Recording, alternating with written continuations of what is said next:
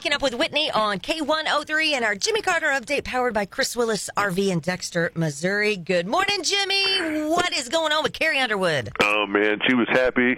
She was uh, banging her head, doing all that stuff with Guns N' Roses on Saturday night, worried that the rain might might bother them, but it didn't. They did all right.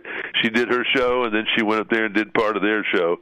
And uh, she's she's got that down. I'm surprised they don't hijack her and take her out on the road because she fits right into Guns N' Roses. Gives them a whole nother, another uh, look.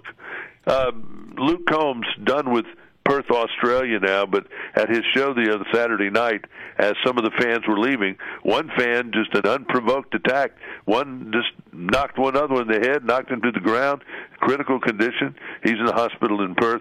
Just shows you that uh, we don't have a monopoly on stupid. Uh, my little, my granddaughter who's twenty said, "Oh, Granddaddy, did you get, have you heard the new Zach Bryan album?" Uh, no, not yet. I know it's out. He said, "Yeah." She's just so excited about it, and she's not particularly particularly a country music fan.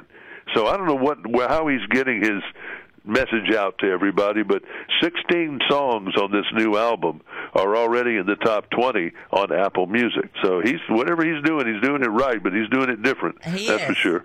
Oliver Anthony is another one. Uh, this weekend, I found the karaoke version of that song, Rich Men North of Richmond, yeah. where it's just the guitar, you know, on there, and it's got the words on the screen. So I called up everybody I knew on FaceTime and sang it to them over the weekend. People like you and people like me. Is the damn. Anyway, I got hung up on a lot.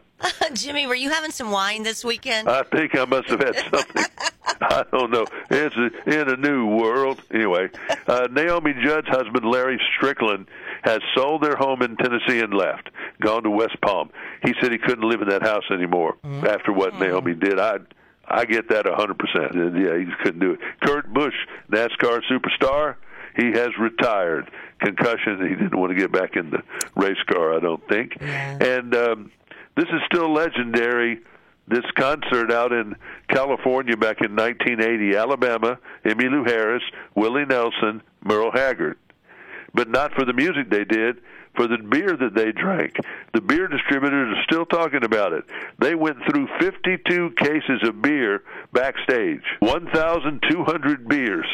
So whoa, that's some serious partying going on back there, but that's yeah. a pretty good lineup, too. Oh, yes, it is. Yes, it is. A lot of partying, I'm sure. All right. Remembering Bob Barker, I was a fan. I loved him. And, oh, uh, I know. He was ninety-nine years old. He was the patron saint of the sick. If you had a snow day or you had the crud, you were home watching The Price is Right. Isn't that the truth? You guys have a great Monday. Hey, you too, Jimmy. Bye-bye. Bye-bye. That is your Jimmy Carter update this morning, powered by Chris Willis R V in Dexter, Missouri. It's Waking Up with Whitney on K one oh three.